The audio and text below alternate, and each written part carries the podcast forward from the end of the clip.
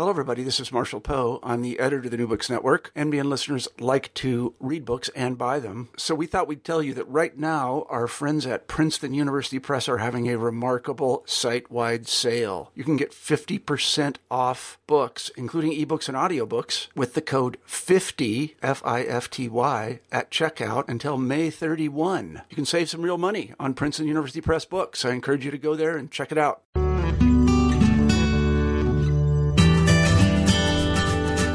Hello, and welcome to New Books in Global Ethics and Politics. This is John McMahon, one of your co hosts on the channel.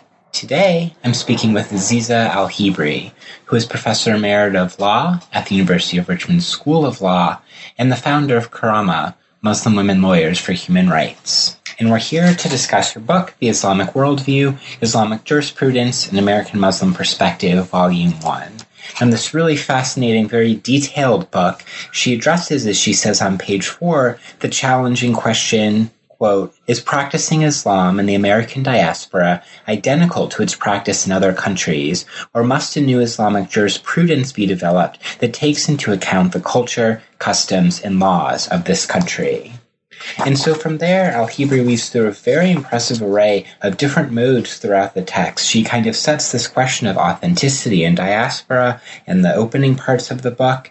From there, she moves on to discuss the basic building blocks and foundations of Islamic law and jurisprudence in a number of different forms. From there, she moves forward to kind of discuss the overall general Islamic worldview that she identifies. And finally, the concluding few chapters take up the specific issue of gender and of women's rights within Islam.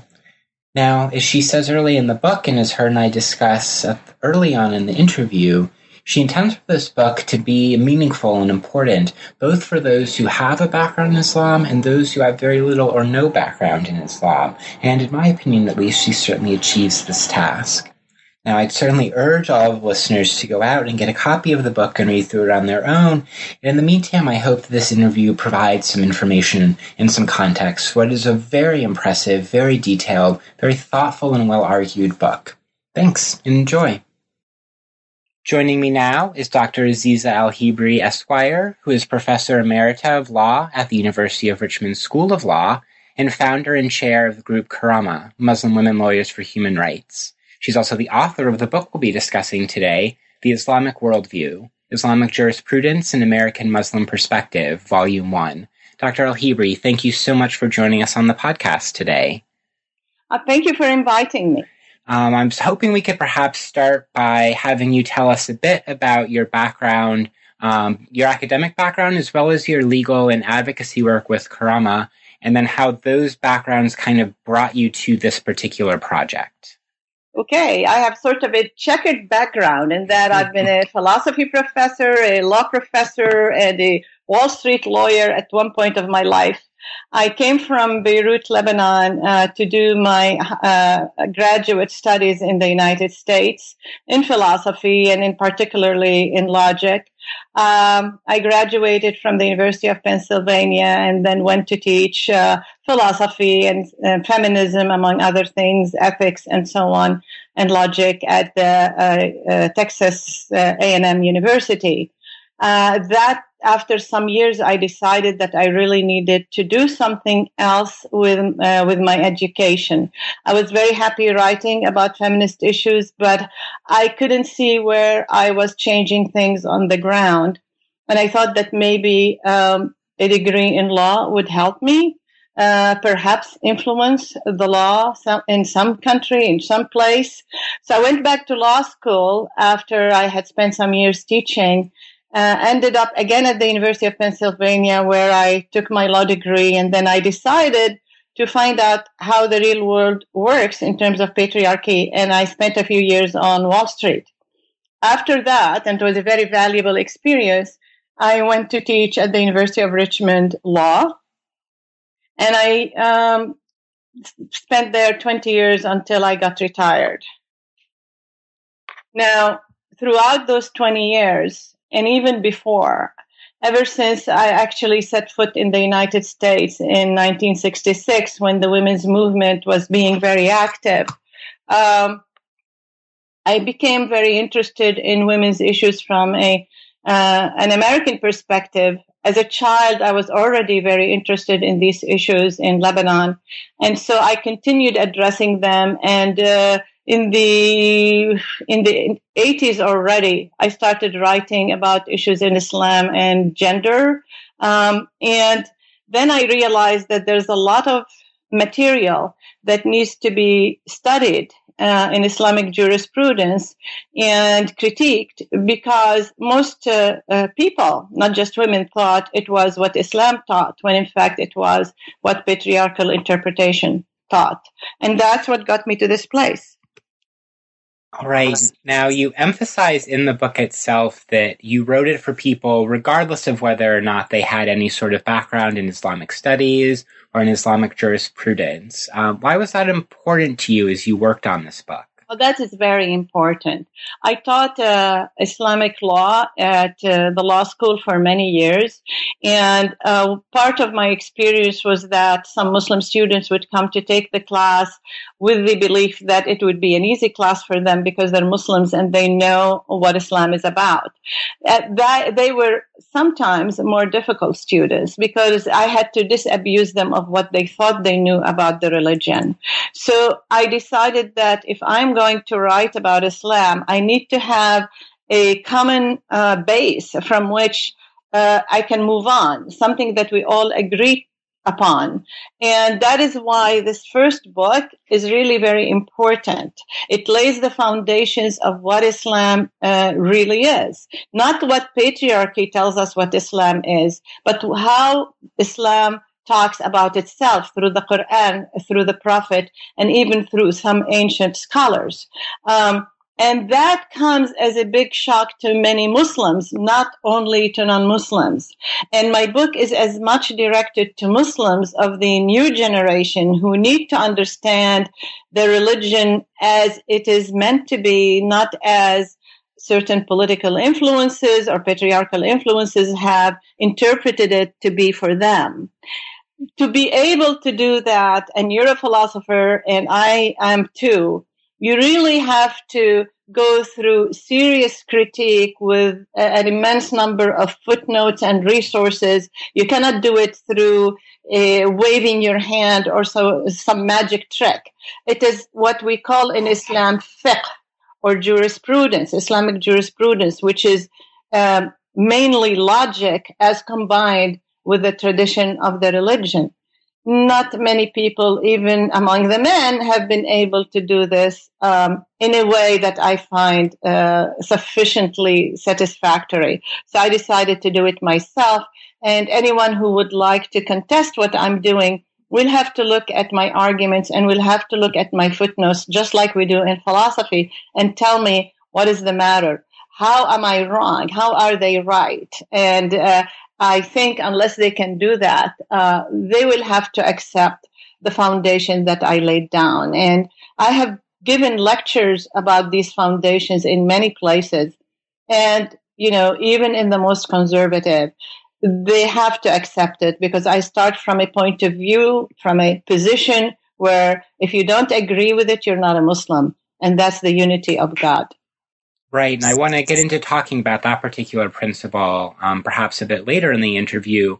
One of the really interesting things I think you just said is this question of how are you able to speak to, as you called it, a new generation um, of Muslims, and specifically, it seems like in the book, um, Muslims living and practicing in the West.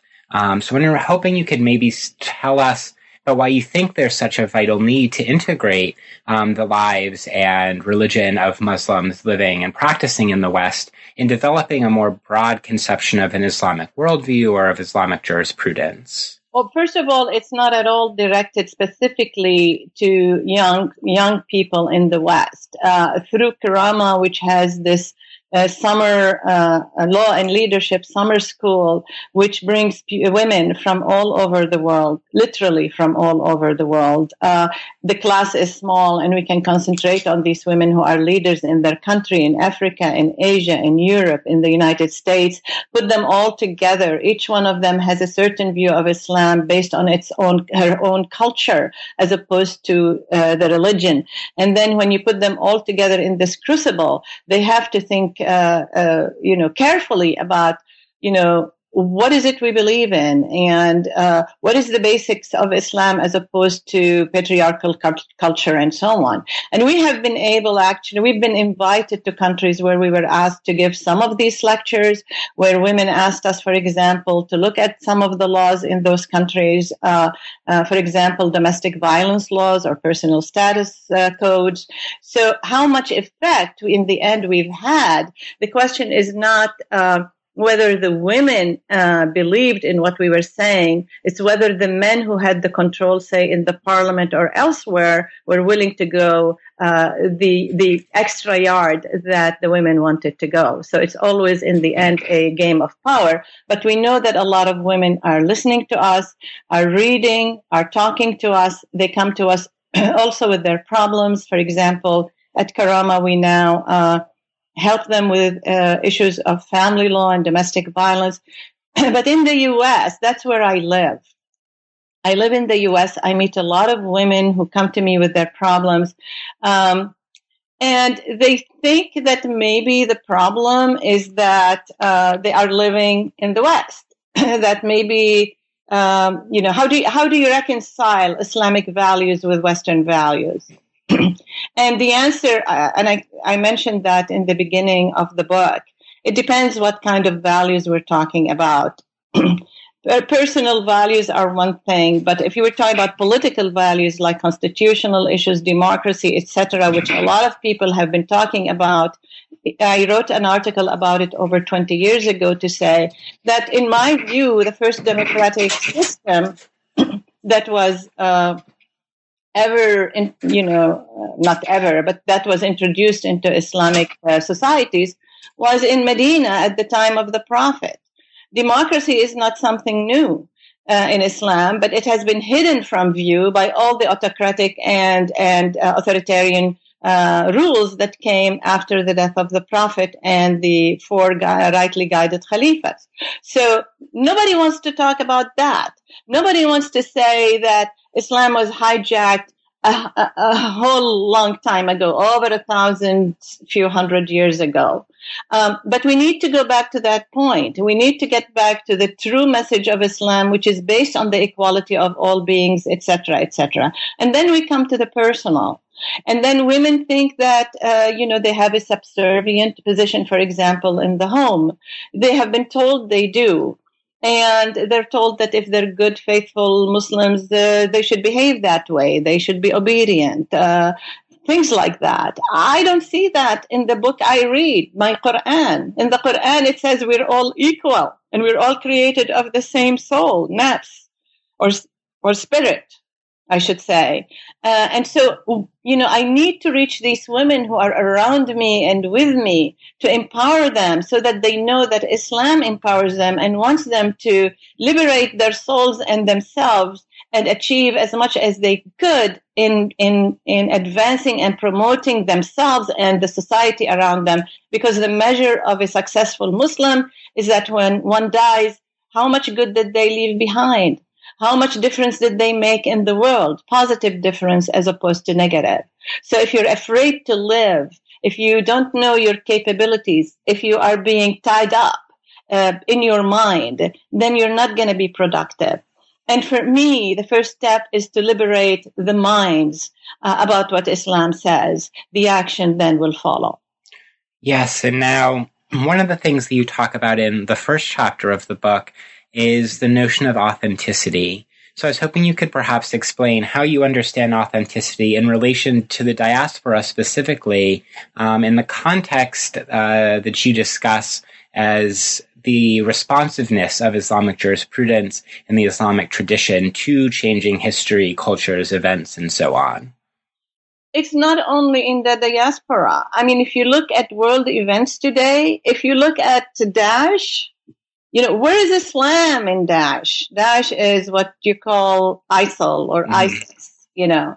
Where is Islam there? About every single thing they do is in direct conflict with an Islamic major principle. How could they convince people to join them unless these people didn't know their religion properly? Unless they used their emotions as opposed, the emotions of the youngsters instead of their minds and their true beliefs. There is a lot of effort within and outside the United States to develop theories about Islam that seem attractive and that are in direct conflict with the heart of Islam, with the heart of its message. I cannot do much about what's happening in the world. I'm a woman's voice uh, in a forest of male voices, many of whom we're finding out are operating not on the basis of faith, but on the basis of power. Sometimes money is power, sometimes position is power, or military force is power. That's, that is not good for anybody. It's never good for women. War and, and conflict is never good for women. And we're seeing what's happening to women, for example, right now in the Middle East, in Afghanistan, and in, in, in a lot of other places on, on this earth. And to be done in the name of religion when Islam is particularly uh, uh, sensitive to women's rights and women's well-being is very sad indeed. So, and what we need is authentic voices who are going to go back and say, I'm not doing this so that I will be very rich very quickly or very powerful very quickly. Uh, but I'm doing this because I truly am a believer and I want to help my sisters. I want to help my ummah or the society. Okay, if you're gonna do that, then you're gonna do the kind of jurisprudence uh, that I do rightly or wrongly, meaning not all my conclusions are necessarily right, but I certainly try as a logician to come to the right conclusion. But what you see sometimes, it's arguments that are being spun with conclusions that absolutely make no sense are, are being offered to a society uh, uh, which is not very uh, adept at critiquing arguments because they do not know their Quran, they do not know the background of the religion, and so they will buy these conclusions.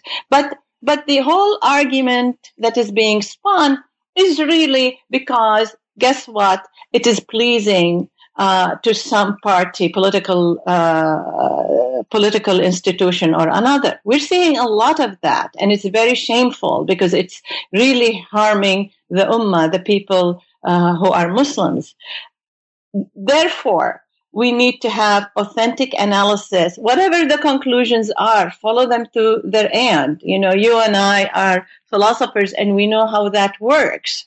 Um, just be authentic about your logic and about your project, but also authentic in how you get to it by making sure that everything you say is founded on something that either the Quran or the Prophet or a major scholar before you said. I don't want people to say that I am like weaving in a, a, a new theory or in uh, something completely different from what they know.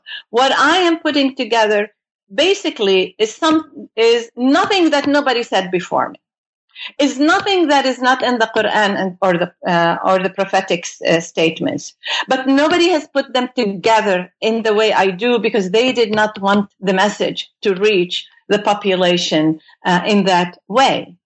Um, so, if I'm going to be critiqued, and when I get critiqued, as I said, the person critiquing me will have the important task of proving that what I'm saying is wrong.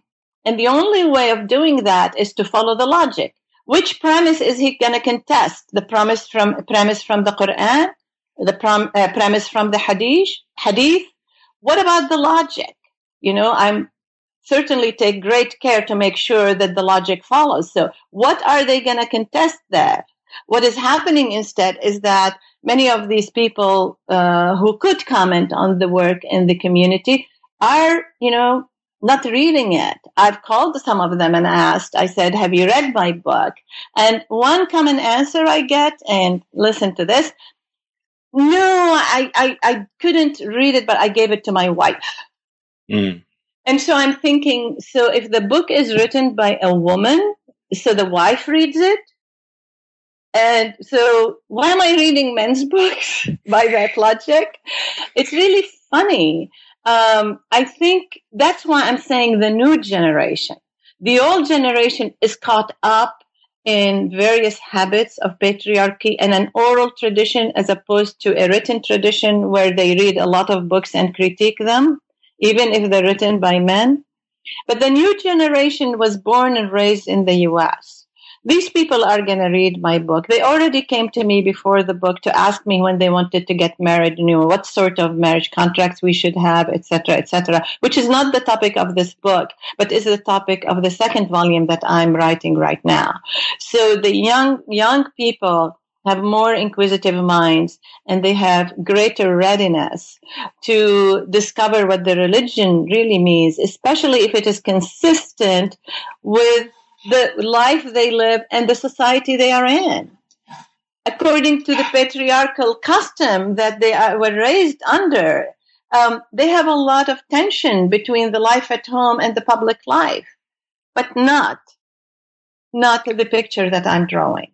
Right. And it strikes me that one of the kind of most important things that you're doing in this book, and it carries all throughout, is, as you put it, to separate what you are cultural or patriarchal influences from the authentic principles of jurisprudence and engagement with the Quran and engagement with uh, with the Hadith and so on. Um, that that strikes me as kind of a central aspect of what your own project is in the book in response to all these other histories. And that has to be done very carefully. And let me tell you why because the Quran, part of the message of the Quran is to celebrate all cultures. Islam did not get revealed so that everybody will dress the same, talk the same, believe, you know, completely the same things.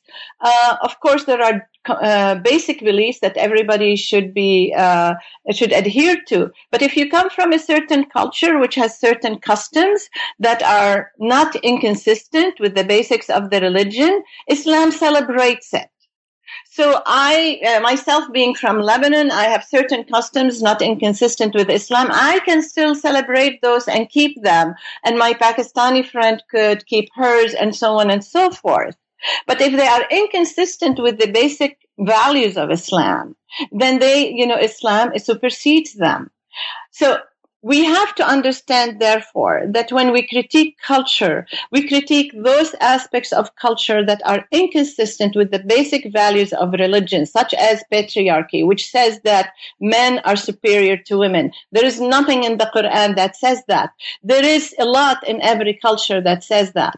And we need to get uh, rid of that cultural burden and live the life that the Quran tells us we can live, which that which is that the men believers, the male believers, and the female believers, we are each other's wellies, which means we look over uh, for we, we look out for each other, we help each other. Uh, if somebody goes wrong, we straighten them out. But that goes both ways, not just one way. We are we are uh, uh responsible for each other. Where in the Quran does it say that men are superior to women? Well, of course, you've read the book. I was uh, visiting a foreign country and I asked the women that question and they gave me the verse and they said, this is where it says it. And so I took 20 minutes. I apologized for the shortness of time and analyzed that verse and showed them that it doesn't say that at all. And that verse, by the way, is a chapter, uh, is treated in a chapter of the book. Yes, and I want to make sure that we get to talk about that because it's so important. But before we do that, I was hoping you could perhaps describe, as we move into the second chapter of the book, um, the three basic principles that you describe as embedded within the Quran um, equality of all human beings, diversity, and gradualism. So could yeah. you perhaps express, explain how those particular principles are expressed and developed? Yes. I think the most important one and the basics, basic principle for being a Muslim uh, has to do with the principle of Tawheed. There is only one God. God has no partners. He is unlike anything. There's nothing like him. We human beings are not like God. Okay. Um, and he is a supreme being who has created the earth. And he tells us that we created all human beings from the same nafs or spirit. So you have a supreme being who is all powerful, all knowing, all good, who is to whom we all uh, pray and we are obedient. But on earth, we're all equal. Nobody is going to pull a divine game on us, telling us that they are better than we are or that we owe them, you know, uh, un- you know, unreasonable obedience. And by unreasonable obedience, I mean I obey traffic lights. Lights. There is nothing the matter with it, but I will not o- obey a fascist dictator. This is the distinction I'm drawing. So we are told in an important verse in the Quran that God has created us all from a single spirit and into male and female. Okay? Male and female come from the same origin. There is no Adam's rib. Uh, Eve is not a secondary being to Adam. We're all created from the same spirit or soul. And from those two, the gendered two, God made from us nations and tribes. So the verse talks about gender, about race, ethnicity, and in another verse it takes it talks even about uh, diversity in languages, and then it explains that God created all these differences on earth not so that we go quarrel with each other or fight with each other and figure who is a superior power to the other, because this whole notion of superiority is a game which I call in the book the game of Satan. We, we can talk about it uh, another time. But we were all created diverse so that we get to know each other and enjoy each other and celebrate each other. That's the world that God wants us to have. Not a world of conflict, but a world of peace, understanding, mercy, compassion. And in fact, I should tell you that uh, at the current uh, time, uh, as I write my second book on the marriage contract, one of the major conditions in Islamic contract law is that you don't enter a contract which, in its very uh, uh conditions, would lead to conflict. There is an, a huge aversion to conflict in Islam because exactly of such verses as the one I told you. God created us so that we celebrate our differences, so that we show compassion to each other. For example, God created male and female, and it says in the Quran, and put affection, mercy, and tranquility between them. That's the relation that ought to be among husband and wife, not a power relationship of who is going to subdue whom. So, um, that principle is very fundamental, and as you see from the book, a lot follows from it. Uh, it has usually been understood by uh, the common uh, person as, yes, I believe in one God, but they didn't really follow the thread of what Tawheed or the unicity of God leads to in your uh, personal life. Now, the other principle uh, you mentioned. Um, could you remind me of it, please? Uh, gradualism. Uh, gradualism, um, it's the philosophy of the Quran. If you look at the Quran, it is it was revealed 1500 years ago in a desert society, which you know was surrounded by a Persian Empire, which was a lot more sophisticated, and a Roman Empire, which was a Byzantine Empire, which was also a lot more sophisticated technologically, etc these simple people, Islam was revealed to them. They were not so simple. I mean, their life was simple. Um, and it was going to change a lot in their lives, much of which existed also in the surrounding countries. For example, slavery. For example, uh, patriarchy. Uh, for example, you know, going to war in order to uh, uh, achieve superiority. How are you going to uh, the treatment of the poor, the treatment of any person who is uh, vulnerable, like the orphans or the disabled? How do you deal with all of this? How do you change society completely so that so that it is now more in uh, in line with the Islamic values? And the Quran's approach is look, it's going to happen, but it's going to happen from the inside. We're not going to say that the prophet is going to be the dictator who's going to pass the laws that are going to, you know, you change or we put you, put you in jail. That's not how Islam works. In Islam, we are going to change your mind. You're going to think about things. You are going to uh, uh, uh, rationalize for yourself the message of Islam and ask yourself, how does this work?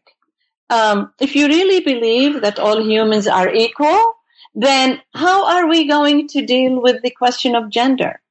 Um, how are we going to deal with the question of slavery? Um, Islam, for example, gave great incentives for people to free slaves. These were slaves that were uh, obtained through war.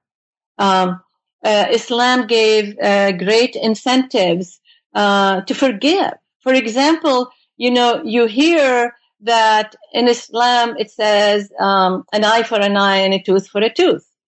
Well, yeah, so do the other Abrahamic religions, Judaism and Christianity. But you know, you don't just take part of a statement or a thought from a religion and say that's what it believes in. Because that's not, that's not either the full truth in the uh, Christian and Jewish religion. Neither is it in Islam. The very sentence which says an eye for an eye and a tooth for a tooth, that verse continues to say, but to forgive is better. Now, not everybody is able to forgive. So there is a lower denominator beyond which you cannot uh, dip. Uh, that verse, which was uh, that uh, idea of an eye for an eye, which was first revealed in Judaism, had a very important purpose. In tribal societies, before that revelation, if somebody did something wrong, you went and maybe killed 10 people from his family. There was no proportionality. This was a principle of proportionality. So if you cannot be a very, very um, uh, special person who can forgive and who can move beyond these kinds of thoughts, then at least you cannot go beyond uh, the rule of proportionality into creating havoc in the world. But to forgive is better. And in fact, God asks repeatedly in the Quran, how do you expect me to forgive you in the afterlife if you cannot forgive each other in this life? There are a lot of incentives for people to get better. Even um, in the days of the Prophet, before Islam, uh, people uh, uh, drank quite a bit of alcohol. In fact, some of them were probably alcoholic. Uh, and so to come to them and say, look, alcoholism uh, or alcohol is not a good idea. Stop now. It's not going to work. We know that it doesn't work. The rules for uh, prevention of drinking alcohol came over a number of stages until people were able to follow up to the final rule, which says don't drink uh, at all. For example, one of the earlier stages was don't come to pray while you're drunk. So you see, this is the, the whole idea of gradualism is an attempt to move the personal, the individual from whatever level you're at to a higher level of humanity vis-a-vis other people on earth, if you can do it. And also to move societies as a whole over time over generations from a society that looks for revenge, for retributive justice, into a society that now understands and seeks restorative justice instead. So, another source of law and jurisprudence that you talk about in the book is the particular practice and method of interpretation and work um, that you go through in the particular book that scholars of Islam go through um, that jur- jurisprudence in Islam, the form that it takes. Um, so could you perhaps maybe talk us through what the process, what the particular methods of that process look like? Um, at one point in chapter three, you talk about it as reasoning by consensus, reasoning by analogy, and reasoning by determining determining the purpose of the law. Yes. Um, fiqh or Islamic jurisprudence is made up of portions of the logic as we know it, and we study it in American schools now, but also it has in it uh, other factors that are very important. One of them is the uh, reasoning by analogy, and that is not uh, quite acceptable by everybody. Some Muslims reject reasoning by analogy for the same reason that we in uh, philosophy critique it. Uh, sometimes the analogy is not accurate, so you end up with the wrong results, etc. Um, the Prophet at one point said, uh, and the hadith, the statement of the Prophet is very important in Islam. It is a second, the secondary source of Islam after the Quran. So these are the two major sources. Although we Muslims believe that the Quran is the revealed uh, verse of God, uh, uh, revealed word of God, and it was recorded as it was revealed. It was revealed orally and then recorded. Um, but the hadith of the Prophet was not recorded contemporaneously. It was recorded much later by people who were his companions or who heard him say what he was saying. And often they, they reported it in terms of its meaning, i.e. what they understood the prophet to say as opposed to the words of the prophet. Exactly, verbatim. So we need to uh, be concerned about this fact so that not every verse we look at, or not every hadith we look at uh, by the Prophet is one that we could take at face value. Sometimes we have to evaluate it, and I'm sure we'll get to this point later on in the conversation. But the Prophet once uh, is reported to have said, um, My ummah, Muslim people, will never agree on on a wrong. Um, in other words, he had such uh, confidence in the values and morals of the Muslim people that if they all agree on something, it must be good. Okay? That became the basis of the uh, jurisprudential rule about consensus. If all the ummah agrees on something, then it must be right we can we can all stand behind it. The problem with that rule is that the question arose as what do you mean the consensus of all the ummah? Like at one point the whole ummah was in Medina or in Mecca in Saudi Arabia today, Saudi Arabia of today, the Arabian Peninsula of the past. They were all there and it was pretty easy to find out what their consensus was. Uh, in fact, they did some kind of even balloting where they would knock on the door and ask people questions. Uh, for example, when they were uh, electing a leader, uh, they would take their vote.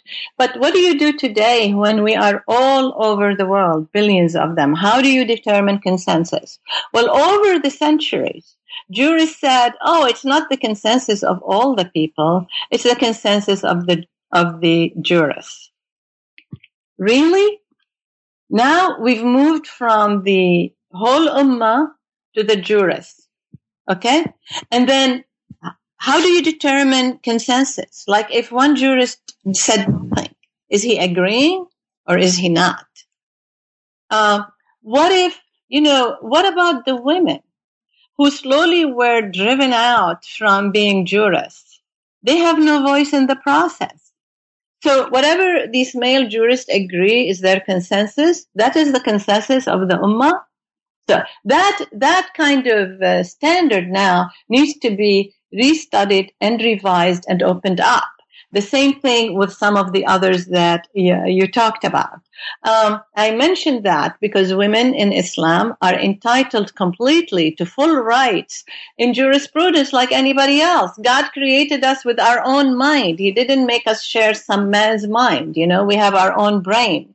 And so we are also entitled to engage in jurisprudence. How is it that we were kicked out from that arena when in fact most of the hadith was transmitted by women, the prophetic hadith, that many of uh, many women jurists, and scholars taught the major scholars of Islam uh, who established the four schools of Sunni Islam today and and um, probably more.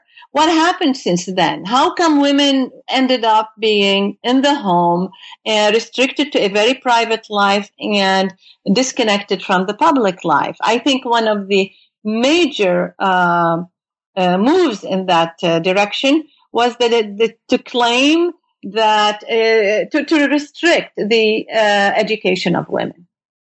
The education of women is very important because if you you're not educated, if you if your education is very simple, even how do you go into evaluating jurisprudential arguments? You can't. And so, and how, on what basis can somebody come and tell me that women should be prohibited from getting an education when the Prophet himself said, you know, uh, that education is the duty of every male and female Muslim. That is, we are all not only entitled to learning, but it's our duty uh, to get an education. Why? Because we have to be uh, thinking beings, not automatons that somebody tells us what to do and we do it. And that's where it has been the great injustice against women. Now, in the in the book, I think a very good example of that is your detailed interpretation, where you uh, respond to the argument that often gets made that Eve is somehow created as inferior to Adam or is created derivatively from his rib or, or something like that under the influence of these patriarchal cultural uh, processes. So could you perhaps maybe walk us through the way that you respond to those sorts of arguments in the book? Yeah, for example, uh, you know, when you look at the creation story, there is nothing in the Quran at all which says that Eve was created from Adam's rib. In fact, Eve's name as Eve does not appear in the Quran. So where did these stories come from? Okay, they come from uh, interaction of religions such as Christianity and Judaism uh, in the Bible. Uh, there is one mention, one story of creation out of two that mentions the rib story, but also there is a statement about rib that comes from the prophetic hadith. Now, the interesting part about the hadith of the prophet, which was reported in several ways, is that first of all, it doesn't mention Eve. It's not about Eve. It's about women. And secondly, it doesn't say uh, that women uh, are created from ribs, but that they are, I am trying to remember, like a, there is an analogy there. Thirdly, the analogy to the rib is not an analogy of being created as part of somebody else. The analogy of the rib is that the rib is one of the harder parts of the body that protects the heart, the lungs, etc. That interpretation was not taken. Instead, it was combined with the traditional interpretation before Islam that Eve was created from Adam's rib to reach the conclusion that therefore Eve is a secondary being. That is not true in Islam. I uh, walked through the various uh, forms of the hadith in the book, and whoever is interested could take a, look at them. But in the end, I mean, even scholars like uh, major scholars of Islam said, look, uh, the Quran says male and female were created of the same kind, the same spirit. So you cannot go and say that God created Eve from the rib of Adam. If God could create Adam from nothing, from spirit, why couldn't he create uh, Eve initially also from spirit? Why does he have to go and create her from Adam's rib? So some of the major jurists in Islam make fun of this thesis. Nobody talks about it. There are many things that older jurists uh, who are highly respectable, who have talked about these things, they never get quoted. What instead we see is selective quotations from people who have taken positions, you know, males who have taken positions that are patriarchal, repeating each other's words without even discussing them critically. So what I'm doing is just going back to the foundations, going back to scholars such as Razi, Al Ghazali, um, uh, Al Bukhari, you know, everybody and all these statements are there, just waiting for me to pick them out and say, look, guys, this is what they said. It's not what I'm saying. So why are we sticking to the view that, you know, when women think they're created of somebody's rib, they're going to think that they are inferior to that somebody. But we don't have that inferiority issue in Islam because men and women are created of the same soul. If you remember in the book, there is even a more um, um, troubling hadith, which women came to me and asked me to please write about it, which says that women, uh, uh if, if, because of God's supremacy, if it was permitted for anyone to um, bow or prostrate themselves to another, because in Islam you only prostrate yourself to God. If it was possible to do it for another, then the woman would have uh, uh, uh, should have done it for her husband. That's attributed to the Prophet. That hadith has so many problems in its authenticity, so many problems in the chain of tr- transmission, in the matan, which means the content, that, you know, if it if it was about any other topic, it probably would have been neglected. And yet we see a lot, or rejected. And yet we see a lot of men uh, brandishing this hadith in the face of the women who come to us and ask, how could this be true? And so, one aspect of that particular, um, the interpretation of that particular hadith, which for the listeners is in chapter seven of the book, is this involved um, critique of the authenticity of it and the authenticity of the different versions of it that one gets.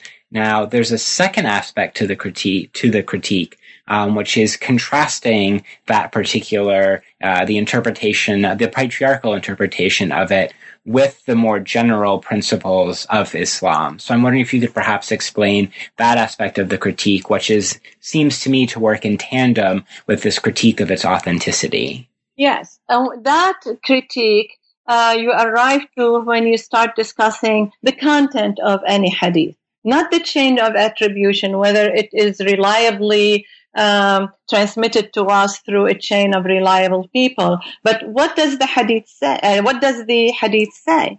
And no hadith can possibly be accepted that conflicts with the message of the Quran, with what the Quran states. Okay? That's because, as I said, the hadith is, it throws, sheds light upon the Quran. It doesn't contradict it. It's the secondary source. The Prophet's words were there to explain the Quran to us, not to contradict it. So if you come up with an understanding of the hadith which conflicts with the Quran, for example, with the message of equality of all beings, or a message of uh, opposite to Tawheed, which is the unicity of God, etc., something is wrong with your interpretation. You have to go back to the board to uh, to the uh, to zero and start again because the hadith does not contradict the Quran. The hadith explains it, and if you don't get to that result, then something is wrong. Now, I do want to talk to you a little bit about the interaction of Islamic law and uh, positive law. yes, please do. So, for example, if you look at the uh, family codes in Muslim countries, and I've done this extensively in an article of mine. You can find all my articles on Karamah's website, K-A-R-A-M-A-H dot uh, org. Um, and there, for example, uh, well, laws change.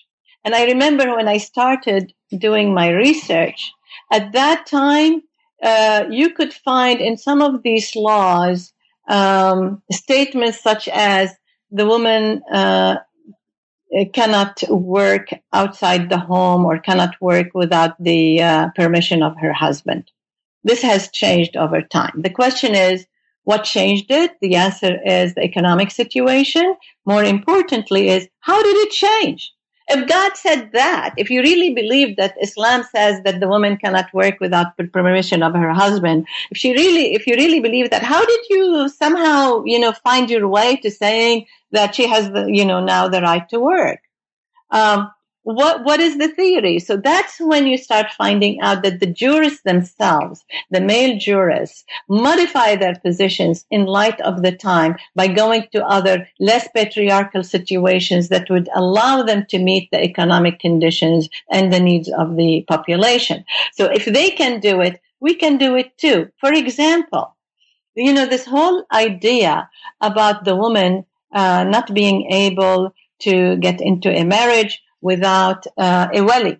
That is a so-called, for briefly, I'll say it's not an accurate translation, but let's say guardian. So there is a guardian who is supposed to sign her marriage contract and agree to her marriage. Uh, of course, she needs to agree too. What is the story there?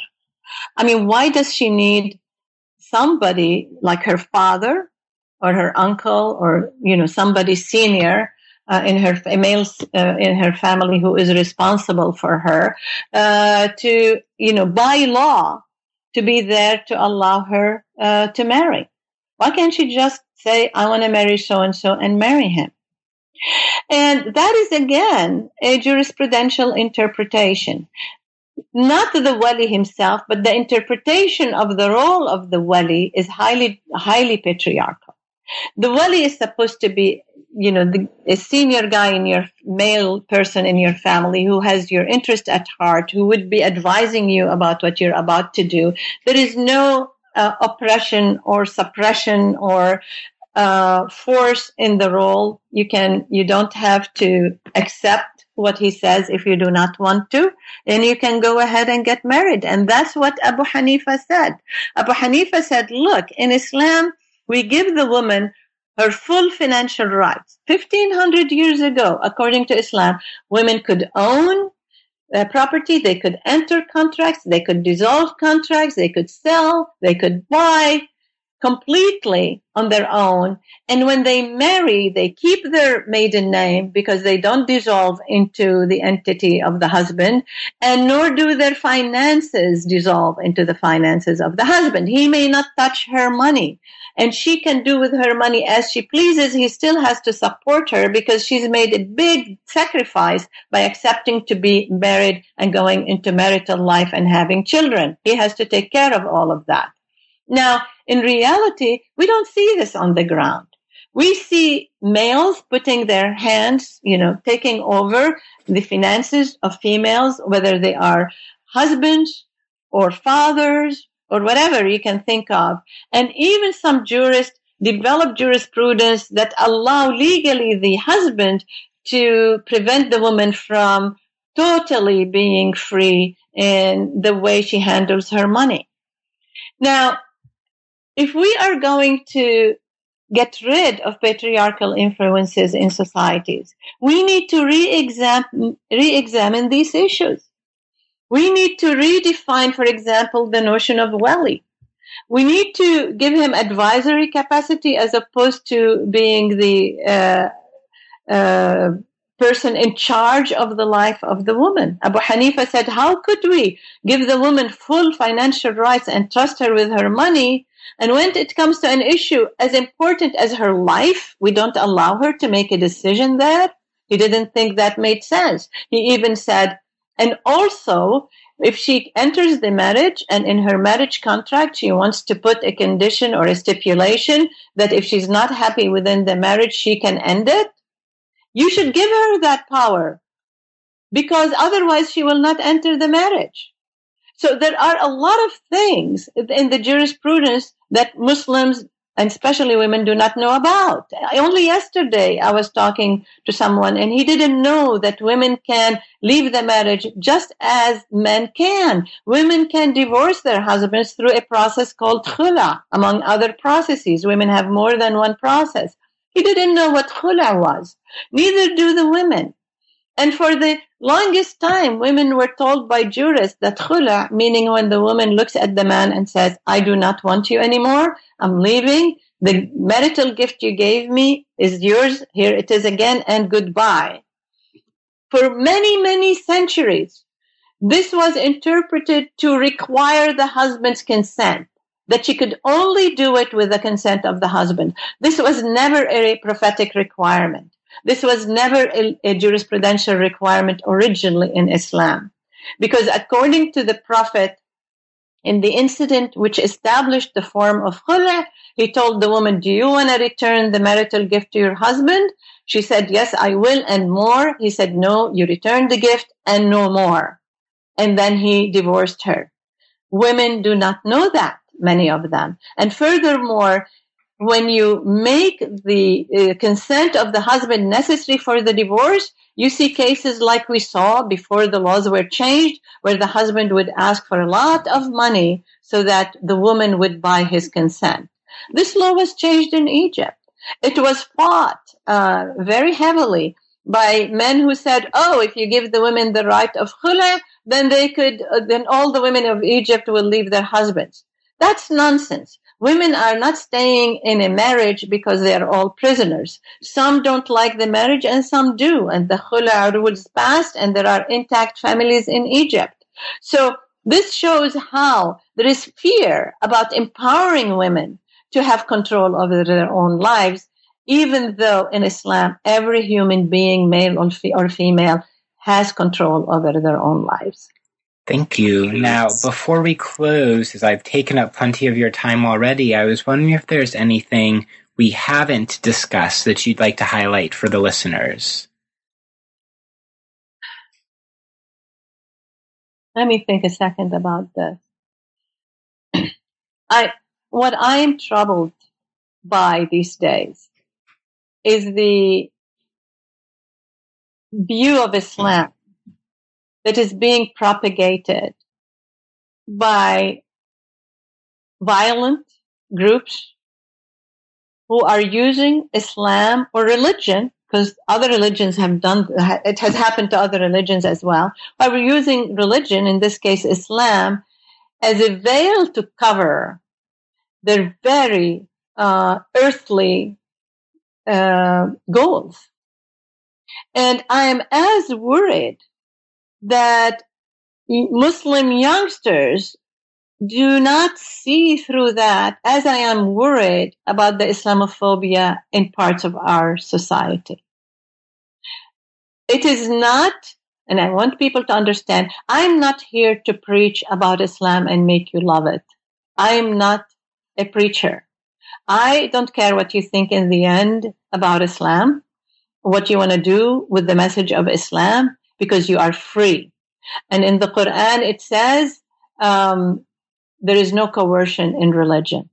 You don't you don't like Islam, that's your business. You don't like religion, that's also your business. But it's important not to be unfair towards billions of Muslims who li- live a decent life, who adhere to morals similar to those of others in our community, and who are being um, who are suffering because of some events that are taking place here and elsewhere that are highly political and not religious.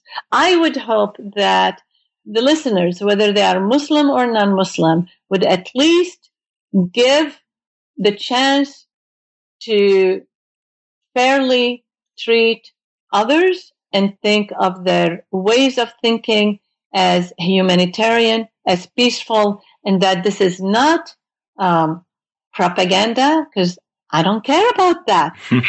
I what I care about is that in the end, we Muslims, we Christians, we Jews, and we non-believers all believe that this earth has to be a peaceful earth where we can differ and we let a million flower bloom without having conflict among each other and without trying to assert superiority one over the other.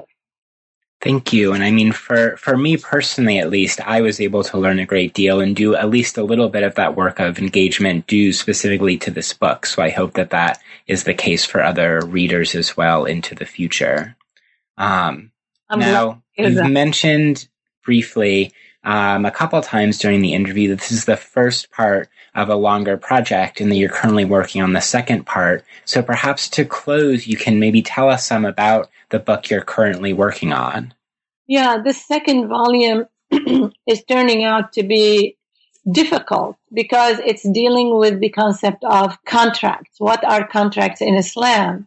And the reason I need to lay that foundation is because I want to get into the marriage contract and figure out what everybody is saying about what needs to be uh, to go into the marriage contract. What are its uh, foundations? What is prohibited or permitted in the contract? I'm seeing that a lot of this is also patriarchal. So a lot of men and women, especially in the young generation, come to me and say, look, we want to have a gender equitable contract. What does it look like? They're, they've been waiting for it for 20 years hmm. because I've been lecturing about this for 20 years. They're going to have it, God willing, because I'm finding out a lot of interesting things simply by going to the foundation. Things, I'm discovering things I didn't know. I'm finding out that, you know, patriarchy was very strict in matters that was to its advantage and very loose in matters that were not. Um, the women's point of view has not been taken. I found actually case law in parts of the Muslim world which are so important that, you know, why don't we these are medieval case law, which give the give the women a lot of rights within the marriage, financial rights, uh, um, freedoms, etc. That nobody is talking about today. How could Muslim women in medieval times work and earn and be partners, business partners with their husbands, and do all sorts of things and be good Muslims? And today, it's not happening because women feel that they're all tied up. We need to cut that rope and free uh, the women to really realize their potential within a, a marital relationship and within the public sphere as well. Women has have to blossom, and, and, and Islam gives them that right. Well, we will look forward to reading the second volume of this series very much. Uh, Dr. Azizah Al Hibri, thank you very much for joining us on New Books in Global Ethics and Politics. Oh, thank you. I enjoyed it.